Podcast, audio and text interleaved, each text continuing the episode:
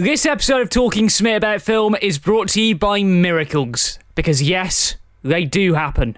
It's 7 o'clock, it's Tuesday, the 13th of July, a few days later than we would have liked. It's time to talk about the marathon. This is Talking Smith About Film.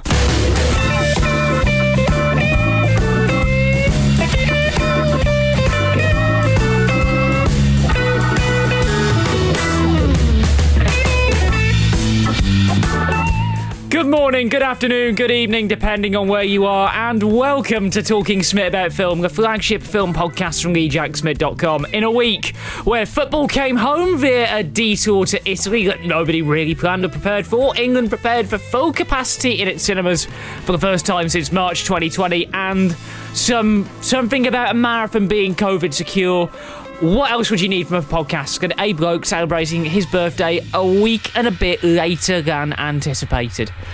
Oh my word, it's been a difficult day behind the scenes. Um, we're not going to go into graphic detail, but family members had Achilles surgery about two and a half hours ago, and it is an absolute miracle we are on air uh, to begin with. Because we very nearly called the whole thing off. This is sadly the last talking Smith film for about two and two and a bit weeks, uh, but we are going out for a bit of a summer break with a bang because we've not got one, we've not got two, we've not got three, but we've got four reviews, three of which are currently in cinemas. One of them is a reissue, which we've never talked about on Talking Smith before. So let's not waste any time and get straight on with Talking Smith about film.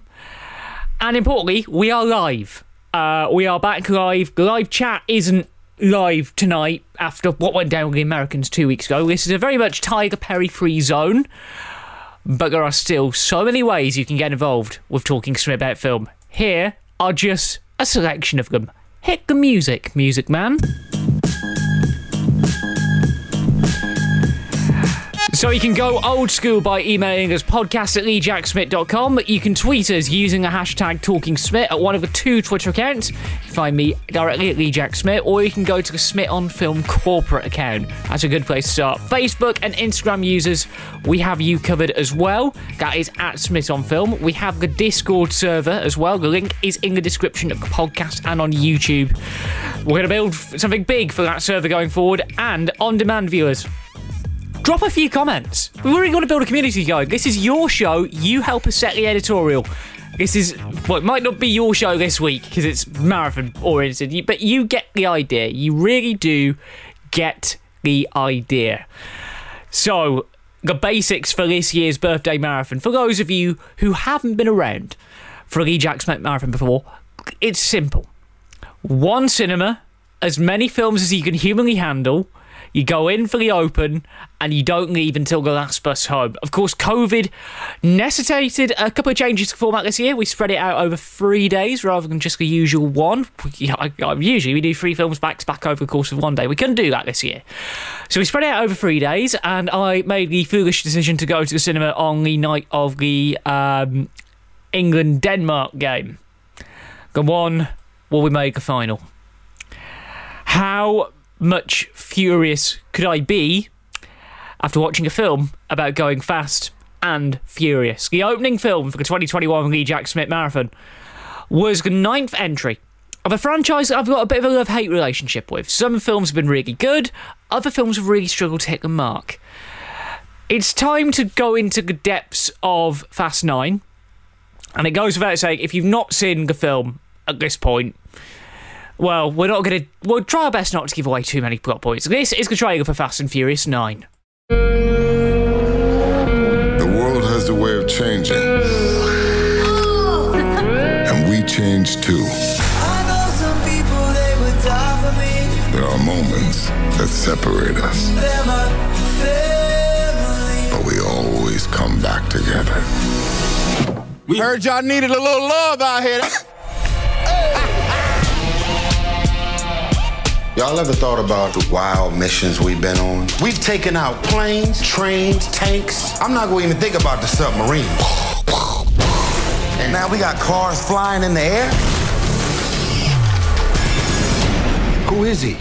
Jacob is Dom's brother. Been a long time, Dom. little brother. You always say never turn your back on family, but you turned your back on me. Now your little family is in my world.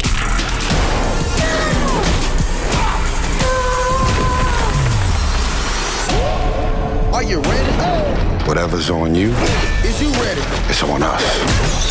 Are you ready? He's got his own private army. We need help. Bring what you got. Bring what you got. Bring what you got. No way. Is you ready? Oh, Whole squad ready. So how do y'all want to play this? Fast. We going. Oh, we going. Hey, oh, whole squad, whole squad ready. Ready. Okay, this is a bad time to mention this, but I don't drive.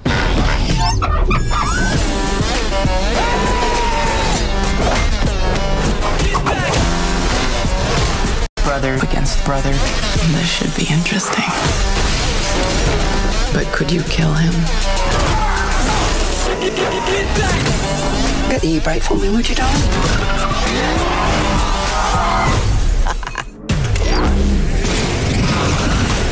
Crank it all the way up. We the soldiers.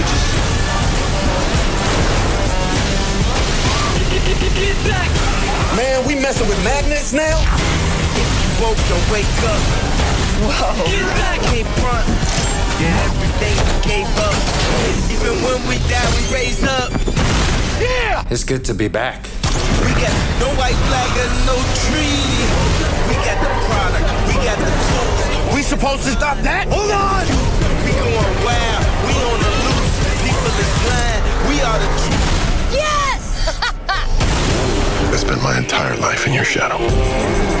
And now, you spend the rest of yours living in mine. We going wild. We on, we on, we on, we on the loose. Not today. We are. Really? Duct tape? You acting like we on our way to Home Depot. Hunter! No, Ted! Don't want to die! Yes, this film is as bonkers as it looks, and yes, that final shot did not deceive you. The meme has become reality. To give you a basic flavour of what this film is like, uh, if you've seen the first eight Fast and Furious films, you will know the, the backstory, if you will. This is a film that leans heavily on backstory and the idea of family.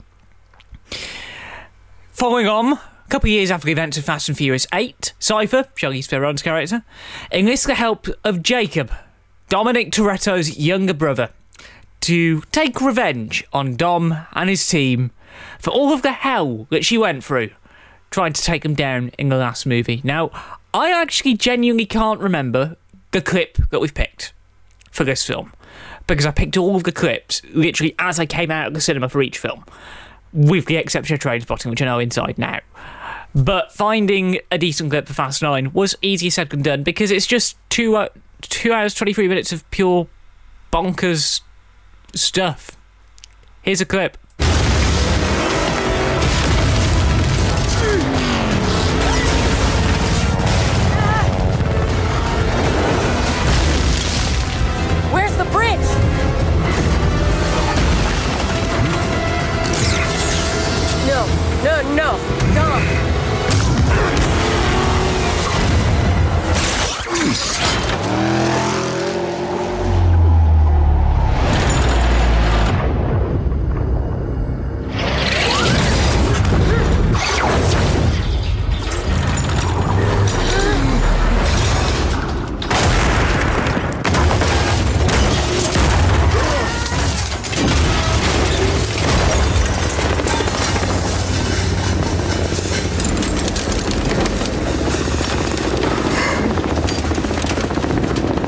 Was new.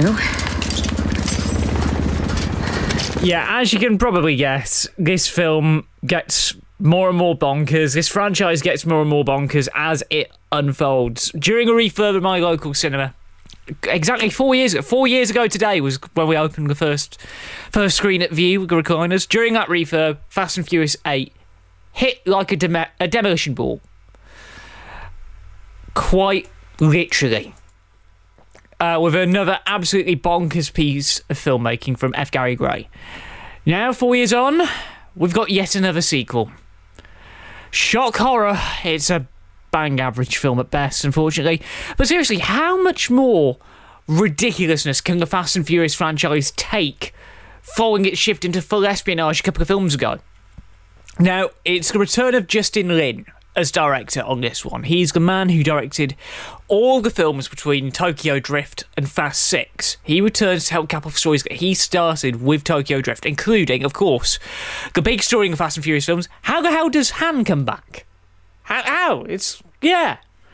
Um, his direction's relatively decent compared to the runtime, uh, which could have been brought down a little bit of nudge from 2 hours 23 minutes. It did feel a bit overly long at points. The pacing did feel bit off at moments, but in terms of the actual action set pieces, it makes up for it because it's a pure big screen piece of escapism. With Lin's frequent collaborator, Chris Morgan, who's best known for writing the scripts in these films, he's a little bit busy working on a Hobbs and Shaw movie when this was in production. It's Lin and Daniel Casey who are tasked with creating a story worthy of that Fast and Furious banner.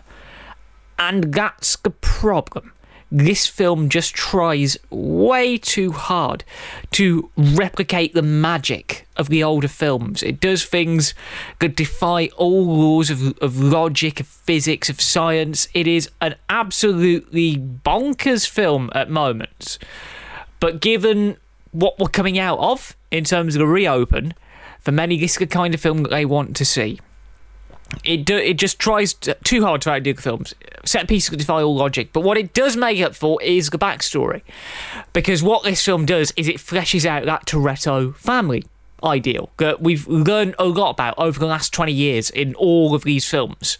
Um, I'm still of the belief that Fast and Furious 7 is the strongest film of the lot, not just because of what happened with Paul Walker, but it has a lot more meaning, a lot more value to it. But what it does with the backstory is it takes it to places that could warrant future films, but I don't want them to make more films. And we'll get onto that a little bit later. Stephen F. Windon is behind the camera, as usual. Quality of cinematography is a lot higher compared to previous Fast and Furious releases, and as ever, Brian Tyler nails it on the score. Brian Tyler becoming one of my favourite composers in Hollywood right now. He always delivers something new, something fresh, something bold. And while he doesn't use that Fast and Furious theme that he's become known for, it's good to see him take his material and branch off into new directions and do some bigger and better stuff with it. On the performances, you've got the old hands of Vin Diesel and Michelle Rodriguez leading a cast as Dom and Letty, respectively. All of the usual suspects are there. Nathalie Emmanuel, Jordana Brewster. Uh, you've even got Ludacris and Tyrese Gibson con- continuing their unique comedic double act uh, throughout the film. Uh, You've also got Charlize Theron, who it's like a little bit part at best, coming back from Fast 8. And you also have the eagerly awaited return of Sung Kang as the protagonist of Tokyo Drift, the once presumed dead Han. But the real fun comes with one man, one actor who really, really surprised audiences when I seen it last Wednesday and his name is John Cena. I had to. I had to. Um, seeing Cena play a role that's unlike anything he has done before is a real breath of fresh air. And I know there's been a lot written in the press about how he wants to make his big WWE comeback. I think his heart lies in movies now. And I, if anything, it didn't feel like a Fast and Furious film that didn't have Rock Dwayne Johnson in it. That's good. That's a nice thing about these Fast and Furious films is as standalone pieces they work, but as a series of films connected together, they work just as well too. Uh, and if he if Cena continues this form, the Suicide Squad just became a see big screen event. Uh, and we got the trailer for that before Fast Nine. Good, good targeting by the uh, the head office overlords. For the die-hard fans of the first eight films, Fast 9 delivers everything you'd expect from the series and more. But for casual audiences, the MCU-style callbacks will make it difficult to follow for those who've got absolutely no interest in the series. It's a decent enough film, but with that ending, and we're not going to go into detail on the ending because we're mindful of the fact that not everyone will have had chance to go to their local cinema and watch the film yet. I don't know if I want another direct sequel because I, I made the mistake of watching Hobbs and Shaw for the first time before watching Fast 9, and I preferred Hobbs and Shaw to Fast and Furious 9, and that's a bold thing to say for a spin off film. It is a decent film. We gave it three stars on the blog, but for, for those of you who've never seen Talking Smith about film before, we don't use the star ratings here. It's got its own dedicated rating scale. The ranges from not worth watching to wait for DVD, worth watch, should be watched, go out and see it now, and the highest rating we can bestow on a movie is the masterpiece rating.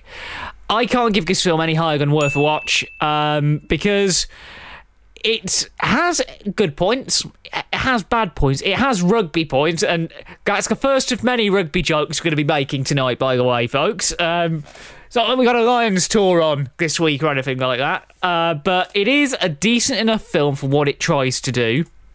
But it does struggle with its general execution and the general feel just doesn't make it as enjoyable as it really should have been.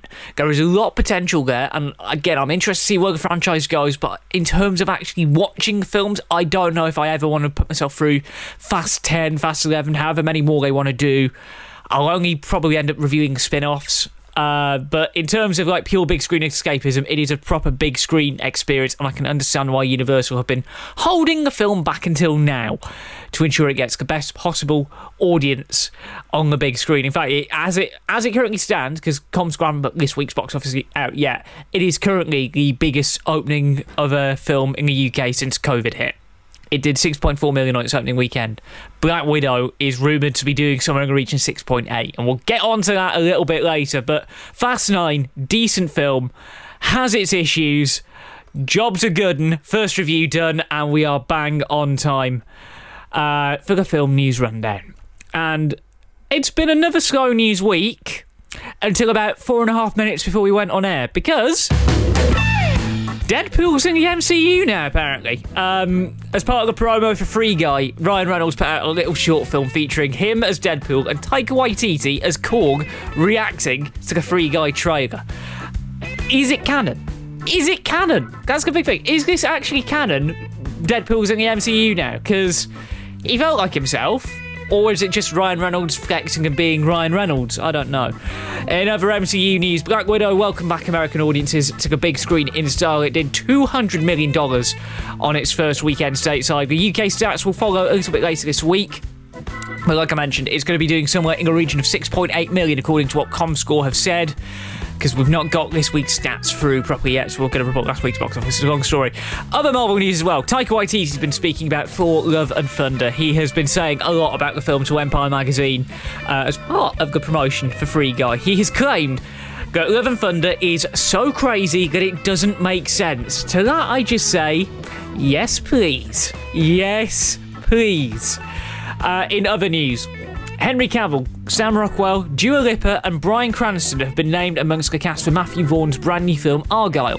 We don't know much about the plot, we don't know much about the writer. All we know is that that is the cast. Matthew Vaughn will direct, of course, after dealing with Kingsman, um, after getting the third film done. Vaughn is a director who can't do any wrong in my eyes. He's always put out a good movie. He's done a very good body of work, and Kingsman has really elevated his status up that little bit more. I mean, even though people don't really talk about Kick-Ass that much, for understandable reasons. We do, unfortunately, have some sad news. Two major Hollywood passings report. Robert Downey Sr. has passed aged 85, and on the day of the marathon, Richard Donner, the director of the original Superman film, passed away aged 91 and as a result Odeon are showing the original Superman film tonight in aid of charity. It's bonkers to see more Hollywood greats leaving us for the biggest red party, carpet after party in the sky. And finally we've waited a while to say these words. On Monday cinemas in England can reopen to full capacity for the first time since March 17, 2020. Scotland will ease restrictions in a similar way on Monday to one metre social distancing just in time for what I'm referring to as Hot View Summer. A whole year's worth of releases in the best part of 16 weeks. It's a really good time to be in the film industry. Ladies and gentlemen, that was your film news rundown. I thank you.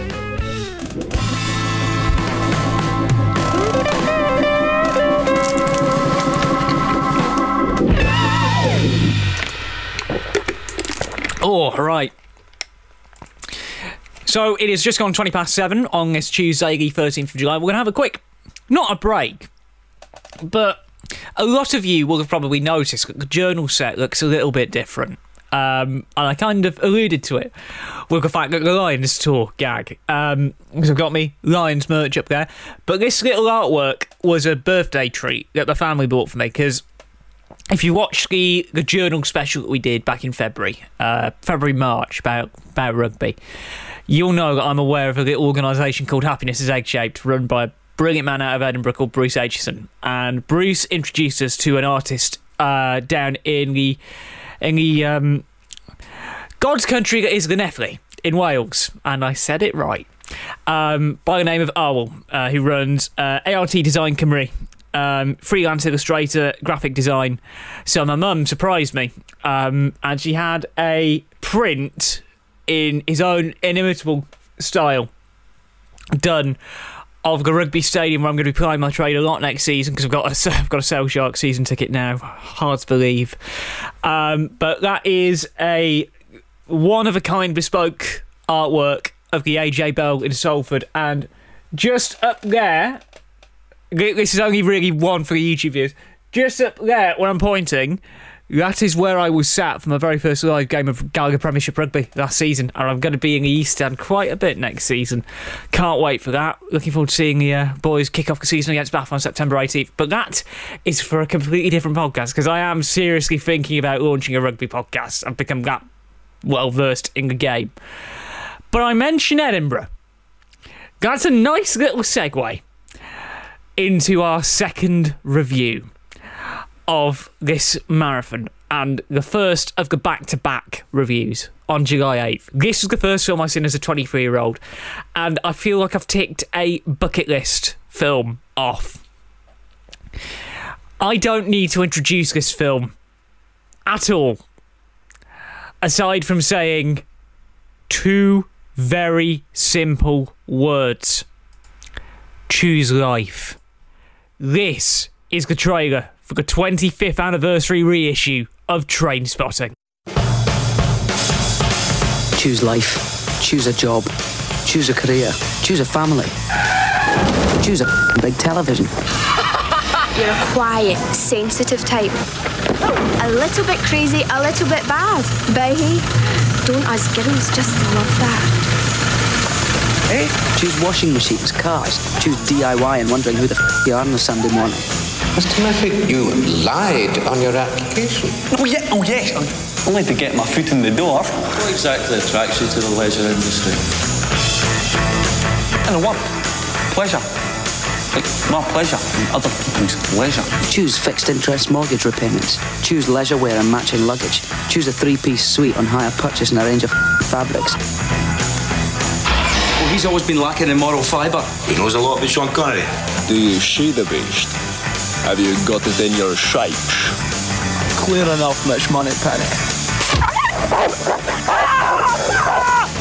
Choose sitting on that couch watching mind-numbing, spirit-crushing game shows, stuffing junk food into your mouth. Come on! Yeah, the guy's a psycho. He's a mate and also. What can you do? What are you two talking about? Football! What are you talking about? Shopping.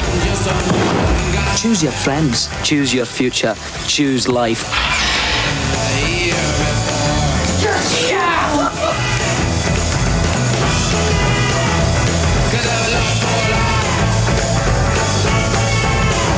What are you waiting for? This is not natural, man. It's a great outdoors!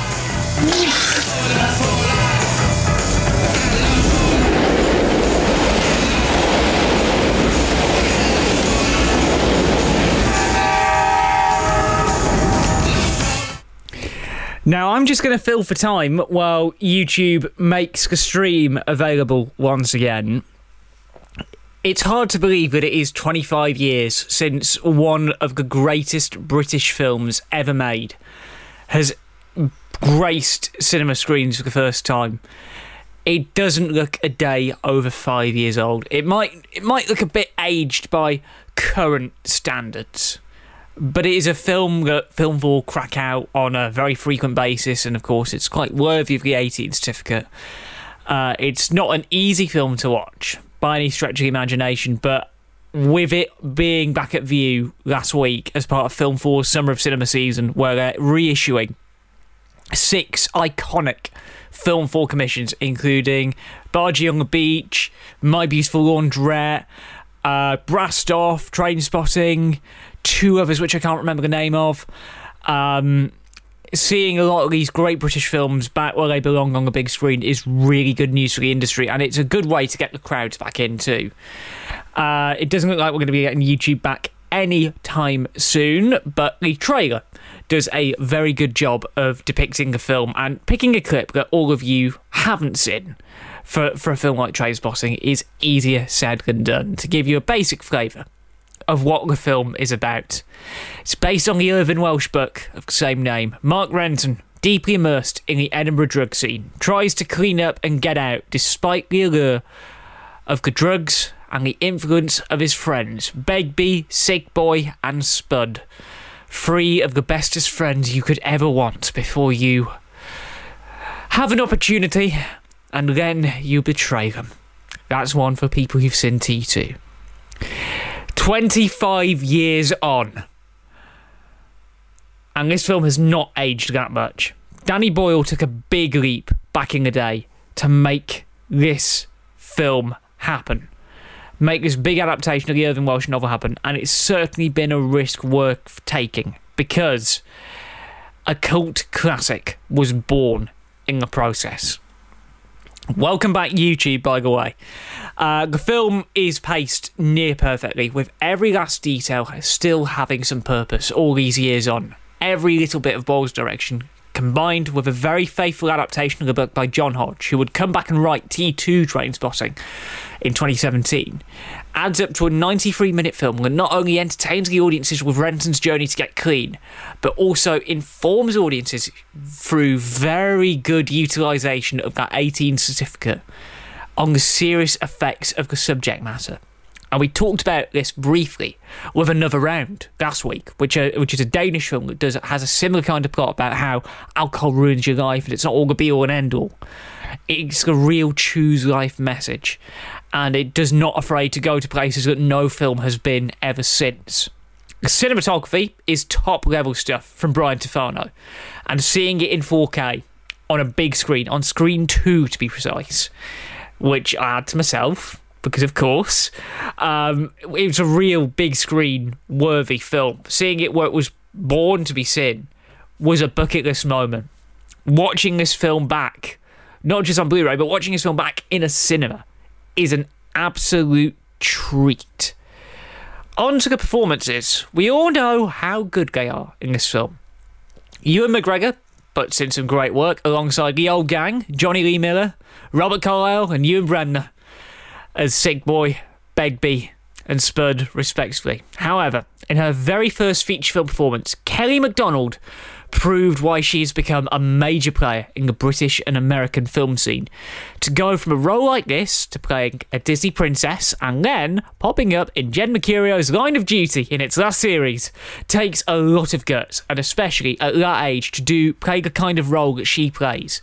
I'd go rumours that she lied about her age because I like there was a moment you probably seen it in the trailer. Apologies for the trailer if on YouTube it probably got blocked by the time the scene came up. We had to see the scene where Renton and Diane do things. And um, it's alluded to that she was a 16 year old in the film. We're not going to dwell on that detail.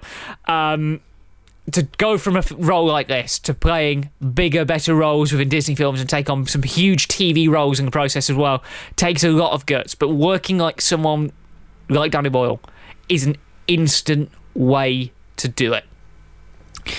Trainspotting is single handedly the seminal British film of the 1990s. And for the Vue staff who worked that cinema on the marathon, it was a good way to introduce them to what cinema used to be like. It was a good way to introduce themselves to um, make it a big sort of celebration of culture at the time. Uh, it is by far and away, and there is no easy way to admit It is a masterpiece. It is a masterpiece. And seeing it back where it belongs on the big screen was just like the best possible way to open my birthday celebration. It's a shame that the sequel didn't have to be as good as the uh, as the brilliant original, but we will we will talk about T2 in another time and in another place. So, it's now time to talk about the box office. And it's a bit of a strange box office this week because we don't actually have um, this week. Um, we don't actually have the top 10 for this weekend. We've got the top 10 for the for the second to the fourth of July, but we don't actually have the, the, the top 10 for the for this weekend yet.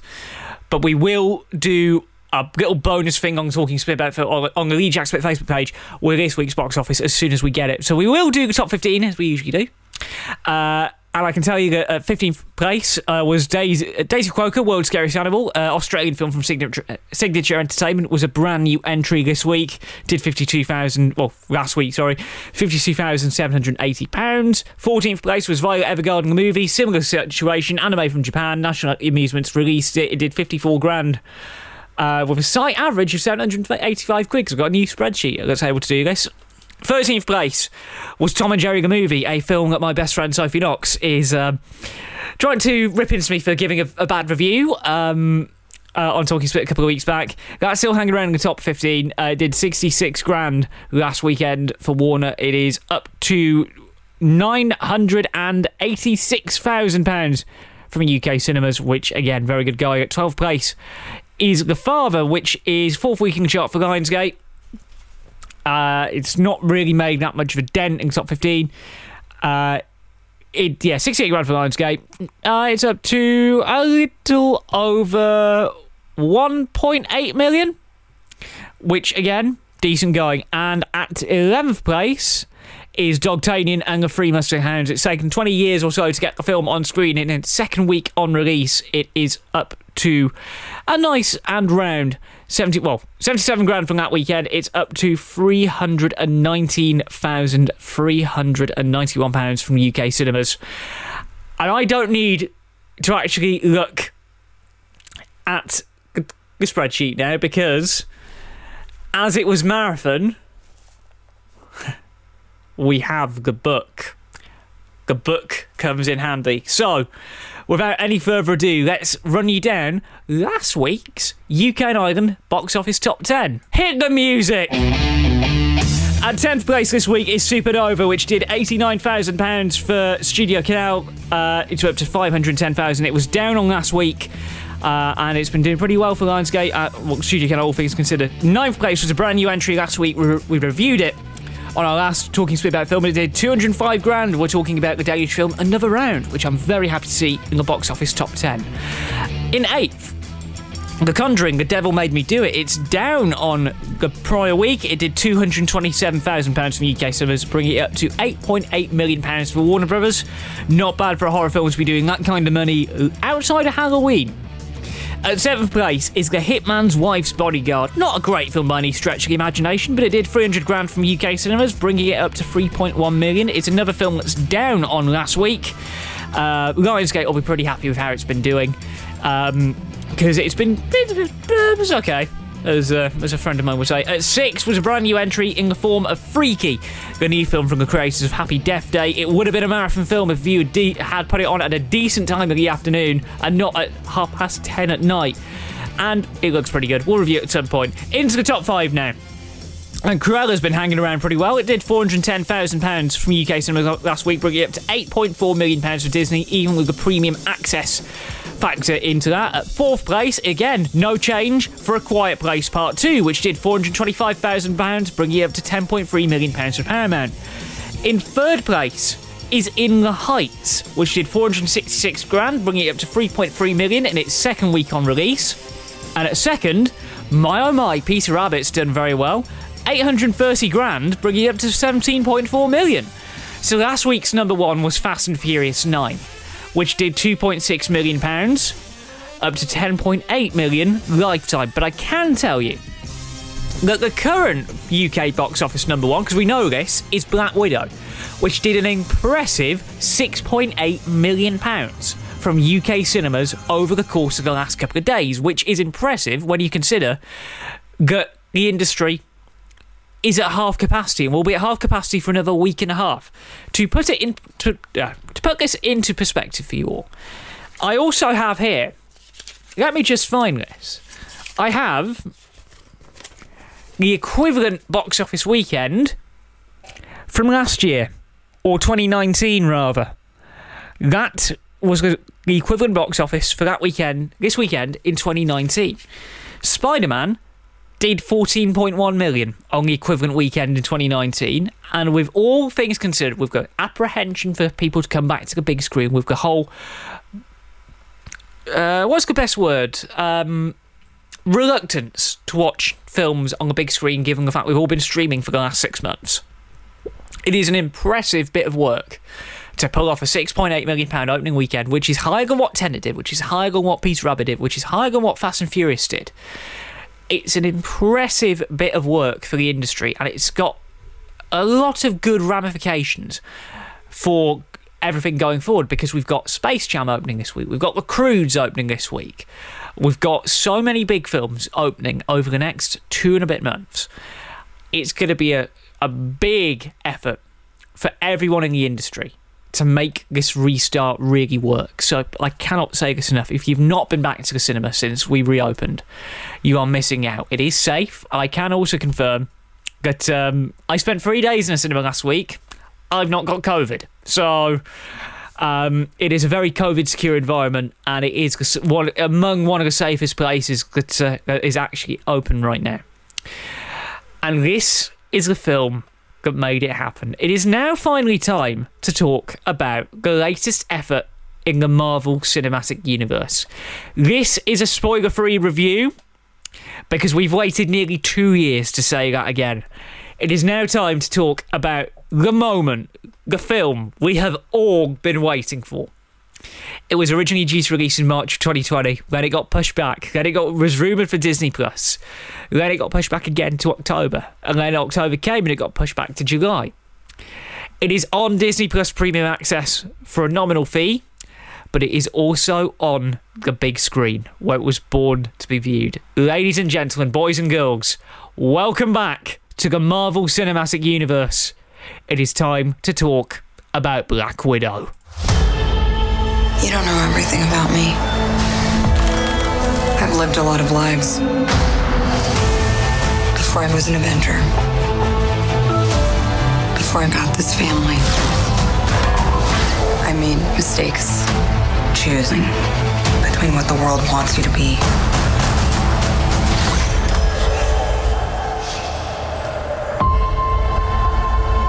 and who you are.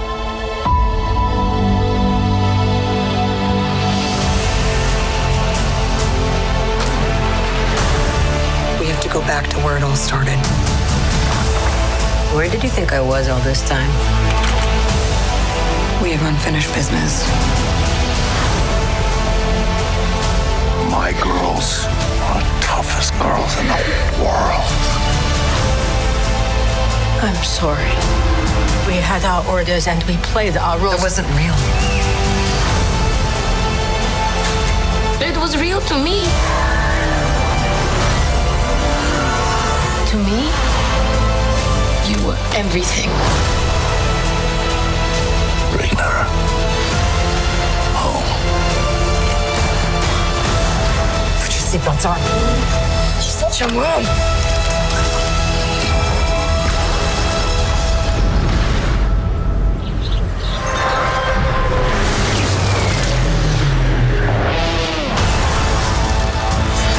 One thing's for sure.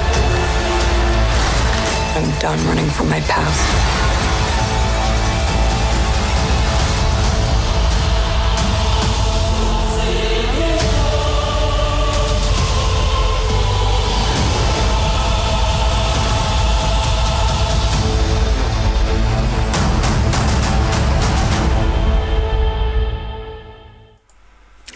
Oh, it is a good moment seeing a film with a July well, July 9th in the States, but it came out in July on July 7th here in England.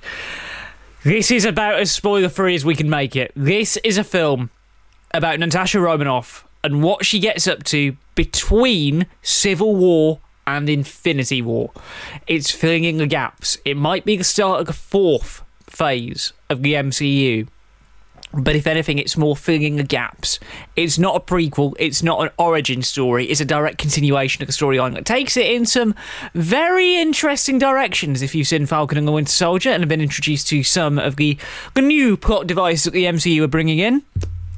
Uh, but this is arguably the most anticipated review of the marathon schedule. Uh, we do have a clip um, of uh, of Natasha Romanoff and her sister Emma doing things their way, creating a plan. Uh, if you haven't seen the film yet and don't want it spoiled, I'd say turn off this YouTube stream or turn off this podcast for about the next 90 seconds or so. Uh, because we are going to play a clip from the film. Here's a clip.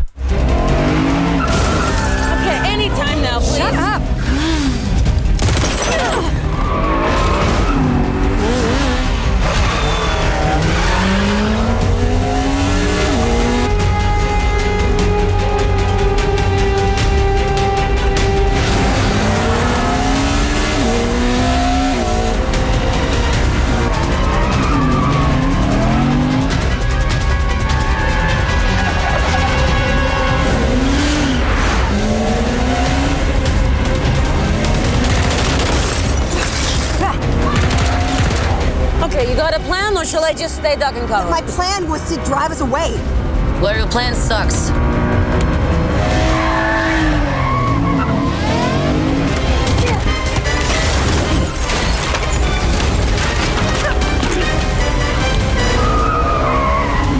You're welcome.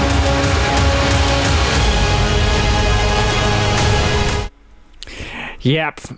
That, that's literally the clip that they issued to the press. This is arguably the most anticipated review of the entire 2021 marathon schedule, and it's hard not to understand why. After a longer than anticipated gap between films, something which myself and uh, junior reporter over at Man newspapers, Gemma Nettle, have joked about quite a bit. After a two year gap, we finally have the official start of Phase 4, and as a typical Marvel film does, it entertains the masses, it does the job very well, but this is a more important film than anything else. This is the moment that the big screen came home. There were genuine goosebumps when the Marvel Studios music kicked in. It was a beautiful moment on Thursday, being sat in screen six, seeing that logo come on screen. It felt like the cinema had truly come back. Uh, it's Cate Shortland taking up the directorial post on this, the 24th entry into the Marvel Cinematic Universe, and she does a very good job of taking that creative vision and pushing it in its new direction beyond the events of Endgame, while at the same time delivering a runtime of 2 hours and 13 minutes and a little bit of a loose change in the form of a, of a game changing post credit sequence, uh, which feels about right for a film of this nature. Heading the script is Eric Pearson, who again is able to take the pre existing material and morph it into a story that doesn't fully explore the origin of the Black Widow character, but add to what we already know from prior films, including Iron Man 2, from the first couple of Avengers movies. This is a film where you can really see how much involvement Scarlett Johansson's had on the character over the years. It feels like the perfect, well, I mean, it's, it's two years on from Endgame, it's the perfect send off for the Black Widow character under Scarlett Johansson's help but I do see them doing some interesting things with the character going forward. And I've been discussing this with a friend of mine who works at one of the other cinemas in Preston about sort of like because it is a bit of a darker film at points, which again the MCU's core audience have grown up over the years. It's doing exactly what Harry Potter did, growing up with the audience. You also have Lorne Balfe on scoring duty, the man behind the Mission Impossible Fallout score. And yep, just saying a word, Lorne Balfe on score is enough of a sell for me. You also have Gabriel Beristain behind the camera, and you can really see the fact that this was a, a, film that was shot for the big screen, shot for IMAX, shot for the best possible viewing environment because it's it's a loud film, it's a big film, but it's a Marvel film. what do you what else do you come to expect from these kinds of things? With the cast, it is very clear to see Scarlett Johansson's influence both as lead star, but she is also an executive producer on this movie. She's able to take this Black Widow's black backstory, flesh it out into something that really does feel worthy of its own standalone film. Joining her for the ride is David Harbour, Rachel Weisz, Oti Fagbenle, and surprisingly, Ray Winstone, who has a very laughable Russian accent at times. You can still hear the Cockney in it. You can still hear the Cockney in that accent. But I can also say that a star is well and truly made in Florence Pugh, who has been on the rise ever since she was in Fighting with My Family, ever since she worked with Ari Aster on Midsommar a couple of years back. Um, those films introduced her to the mainstream around the time the last marathon happened at Vue Preston. And I can easily see more major roles coming her way as a result. This is a film which really does showcase the pulling power of the Marvel Cinematic Universe to the big screen. And in terms of the big screen's COVID capacity and the recovery, on release day alone, it did £1.2 million at the box office here, which with the 50% capacity cap, which is going to be gone next week, this is a mad opening week. This film opened big. It opened to 6.8 million. We've been waiting since Tenet for a proper cross generational movie to help welcome the, the, general public back to the big screen. And at last, we finally have it. Black Widow may not be the strongest Marvel film, which is a very good thing considering the standard that has come before. That's a compliment more than anything. The Marvel films have just been so good throughout their runtime. There have been a few duds, but the duds have still been good. This may not be the strongest Marvel film, but it is the film that cinema exhibitors have been waiting for. It's best enjoyed big, it's best enjoyed loud, and in the best possible seats because this truly is the moment that we get to say that cinema is back. This is a the epitome of a should be watched film because it's not the perfect kind of movie, but if you've had investment in the Marvel Cinematic Universe up to this point, and if you have Disney Plus and it watched shows like WandaVision, you're watching Loki, you've watched Falcon and the Winter Soldier, you will know exactly what you're letting yourself in for, and it also, and importantly, it really does set the wheels in motion for what is to follow over the course of the next couple of years including rumored to be a, a, Dark Avengers film. There's rumored to be a Deadpool film. I know we're getting a new Doctor Strange film in a couple of years. We've got Shang-Chi later in the year. We've got Eternals later in the year. There is a lot of great output coming coming our way from Marvel over the next few months, years. Um, and as we really get into phase four, it's going to be interesting to cover them and see whether we'll, whether we'll actually get a repeat of a moment that we got in April last year when End, when April 2019 when Endgame came out and that big cross generational appeal that made that film such the success that it was. So before we launch into our final review, um, there's been a slight change of plan with the journal. Uh, because after this podcast, I'm going to be taking two weeks off, uh, which means uh, we're not going to be able to get an episode out this month, sadly. But we do have backup plans in place. We're delighted to announce that next month you're getting two for the price of one. You'll get a double bill of episodes next month, including the reviewing a reviews episode, aka the spiciest episode we have ever made, and a bumper length journal covering the marathon, covering um, the return to full capacity, and importantly, covering me getting my second dose of the vaccine later this week because uh, I'm eligible now. Tomorrow I'm eligible for the second dose, eight weeks on. And this, this is a mad thing. Cinema's been back open for eight weeks now. Um, the joke amongst the, uh, the Vue Preston team if we make it to August the 1st, we'll have been open longer than we were last time round. And it's looking very likely indeed. Speaking of that team, they had a very big task for the final film of the marathon this year. Usually it's just me, executive producer Ed Greenberg, executive producer Aaron Wilson who pick the films. This year we delegated the choice of the final film to the team at that cinema. And my God, they have incredible incredible taste because they picked a real feel good movie. It was a typical marathon unseen film. We kept it a secret from you guys, but some of you were, were smart enough to figure it out. Let's talk about a bit of a musical. Let's talk about Lin Manuel Miranda and a, a thing that he wrote back in 2008 that won a Tony for Best Broadway Musical. Oh, uh, Quiara Alegría Hudes. Yeah, my Spanish isn't that good. This is the trailer for In the Heights.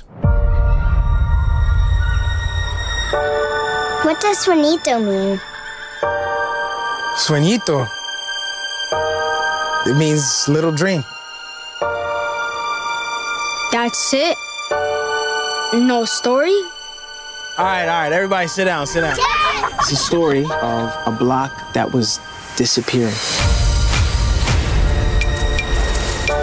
In un barrio called Washington Heights. The streets were made of music. I am and you probably never heard my name. Reports of my fame are greatly exaggerated. Morning, Usnavi.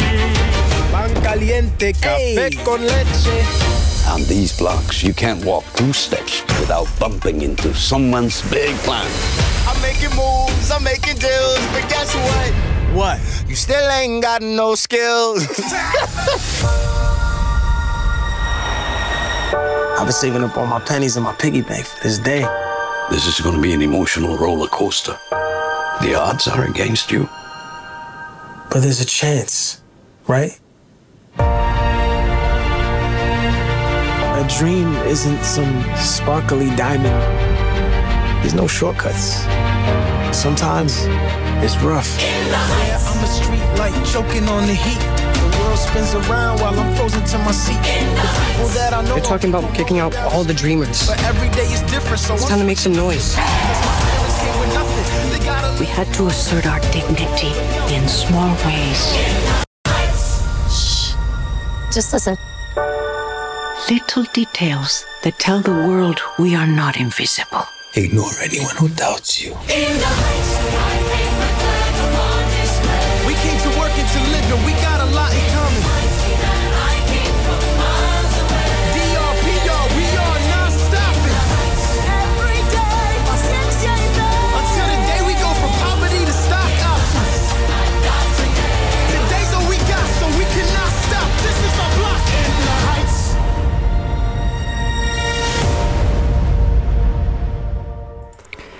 This is a beautiful film. And once again, I have to pad for time while YouTube makes its way through the trailer because it's been temporarily blocked again. Um, G- Gavue got picked it. It was a two horse race for the Marathon Unseen between this and Freaky, which which charted at six in, the, in last week's box office. And they weren't within the heights, knowing that um, it was on at a decent time of day, 25 past two. It was one of the first films on. I did three opens on a bounce, which is rare for a marathon. But for a musical to make the marathon list takes some doing. And it is a film that that's, could get a journal a little bit later down the line. I've been chatting with one of one of my co-writers of a journal about potentially doing an episode on this movie and it, it's something that, that's really could go down well. So, if you're watching on YouTube, if you if you really want to see a journal on In the Heights later on in the year when it's out on DVD and Blu-ray, um, let us know because we've already started working on a few ideas already. Uh, I might as well launch into the review because the little yellow bar on YouTube Studio hasn't gone yet.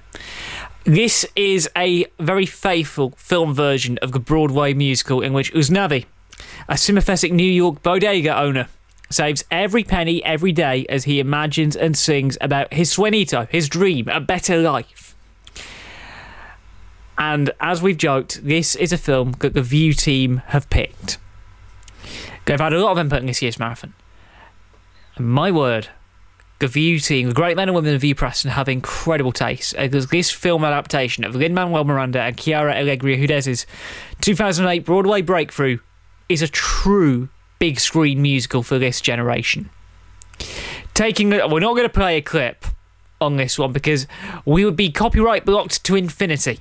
Hello, YouTube. We'll be copyright blocked to infinity just like that um, if we were to play a song from the film. Uh, but what we will do is in the description uh, is they have put the first eight minutes of the film out, which is the opening number of the film. So we'll link you to that uh, after this Talking Smith about film concludes on YouTube. Taking this direct to see is John M. Chu, the man behind 2018's Crazy Rich Asians and fellow marathon film from 2016 from the very first marathon. Uh, now You See Me Too, which you can watch a review of that if future me is in a good mood with the little button at the top of the screen. Thank you, future me in post production when this is processed. Hopefully it doesn't take hopefully it doesn't take long on YouTube this time around. Um, it feels like this was the form film he was born to direct. There's clear emphasis on scale, which is something that is truly important for a musical movie of this kind. But at 2 hours 23, even with some major changes compared to the original stage show, it feels like 10 to 15 minutes could have been cut to bring it down to a much tighter runtime because the pacing is a bit all over the shop at times and like something that not just m- me and the, the Vue Preston team have said, it's something that the critics have pointed out as well. It does feel like a bit of an overly long film. On script duties is Quiara Alegría, who does herself, adapting the characters that she knows so well for a more refined Hollywood version of the film. And it's not afraid to go into the truths that the show had known for. And yes, they might have changed some lyrics. In 96,000, I've changed the, um, like Nina's daddy's Donald Trump line to Tiger Woods. They changed that line for very obvious reasons. Um, but it's more refined Hollywood production. You've got Alice Brooks behind the camera, Alex Lacamoire and Bill Sherman handling the original music. Um, cinematography I can't remember who shot the film, uh, but it is a very big kind of film.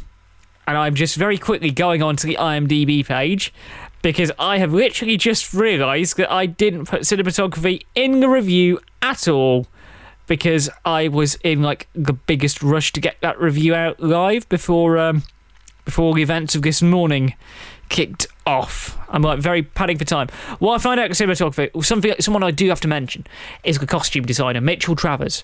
Uh, we looked at a film that he worked on on the Birthday Marathon Journal last year. Me and Sophie looked into it on Hustlers, and you can see the kind of films that he does. In charge of costumes, there isn't much to fault on a technical front, especially Oh yeah, we have mentioned cinematography. Oh, I'm I'm having an off day. I'm having an off day. Alex Brooks on cinematography. Yeah, it's uh, it's been a stressful day here. All right. Um, but there isn't much to fault on a technical front. Leading the cast, though, is one of Lin Manuel Miranda's frequent collaborators. Taking a role that Lin himself created on Broadway is Hamilton alumni Anthony Ramos, who absolutely bosses it absolutely bosses it. Because, of course, Lin's lyrics still tonally work all these times on. He takes the role of Usnavi and truly makes it his own. Because with a cast which includes Corey Hawkins, Leslie Grace, Jimmy Smits, good name, uh, Gregory Diaz IV as Sonny, who was a scene stealer, uh, Melissa Barrera, and Olga Merediz, who was in the original version of In the Heights on Broadway, reprising her role from the from that original production alongside cameos which quite simply cannot be spoiled. Uh, but if you know the show and you know Lin's body of work in the past, and if you've watched Hamilton on, on Disney Plus, you will probably recognise the cameos. Um, this is a faithful adaptation that feels right at home on the big screen. It might not be perfect, but if superheroes, fast cars, animated bunnies, um, films about cavemen aren't your thing, this is a nice and safe, if potentially a little bit contentious at times, PG certificate. Because I had issues with the PG certificate. There are moments that felt 12 in my eyes. I know the BBFC have really clamped down and got a lot more lenient on what you can and can't get away with at, at 12. But this didn't feel like a PG to my in my eyes. This should have been a 12 because there are some serious sexual undertones that are alluded to. It's uh, some elements of the film are heavy. there are some very heavy political elements too, because I know the whole Dreamer thing that was added to the show in 2015 was added to the film. And this is a, film, it's a fun musical that has its problems at points, but all things considered, this was a very worthy way to close out the birthday marathon. Uh, it's sadly not got long left in cinemas because it is going to get absolutely dwarfed by the amount of blockbusters that are coming in. Uh, but if you can track this down on a big screen, do it, do it, do it, do it, do it while it's on the new 45 day window. Get on it while you still can because this is a go out and see it now kind of film. It is that enjoyable. It's not the same god tier musical as La La Land was. But the big screen musical is in a very good place going forward because we're getting Dear Evan Hansen later on in the year. And I know a lot of my nearest and dearest are looking forward to seeing that film make its way on to the big screen later this year. And with that, bang on an hour, that is it for this week's Talking Smith about film. It is an absolute miracle that we've made it through that in one piece. But of course, as we mentioned at the top of the show, um, there's going to be a few changes around here for a couple of weeks. Uh, I'm effectively becoming a full time carer for the next uh, couple of uh, couple of weeks till the end of July at the earliest. Uh, so as a result, a lot of the content is going to slow down. Uh, until the start of August. That includes the journal, as we mentioned. That will include talking Smith about film. That will include, include the new reviews. But we can say, all being well, we'll return uh, week week after the Lions tour finishes, uh, August 7th, that is scheduled to be the case, with reviews of The Suicide Squad and a couple of the other major releases. I'm just ready to get the end card here. Uh, we do have all sorts of other things uh, going on as well. We have journals ready on standby. We have the, the archive. Um, we also have, if you're listening on the podcast feed and you're relatively new around here, during the second lockdown, well, third lockdown technically, we put out every single radio show that I did back in the day at UCLan. Every single Rip Ticket show that I did back at UCLan has gone out on the Talking Smith About Film podcast feed uh, over the last couple of months. So, literally, we've got a big archive of reviews now on that podcast feed. So if you're ever, ever you're bored, search for Talking Smith About Film on your podcast platform of choice um, because there is so much content there. And also, uh, there's so much content coming to leejacksmith.com. As we get ever close to full capacity, um, it is a relief that we are now at a stage here in England where we can start welcoming all of you back to the big screen in ways that we've not been able to do so for a good 16, 17 months. But that is it for this week's Talking Smith about film. We did it. We made it. The marathon is complete for another year. We will see you in a couple of weeks. But until then, please, if you haven't already, get both doses of your vaccine. Because Jack said so. Uh, we'll be back in a couple of weeks for more Talking Smith about film goodness. Until then, follow us at Lee Jack Smith and at Smith on Film on Twitter. Find us on Facebook, search us on Instagram. You know the drill. Until the next time we are together, my name's Jack Smith. You've heard me talk nonsense about film. And until then, we will see you at the movies.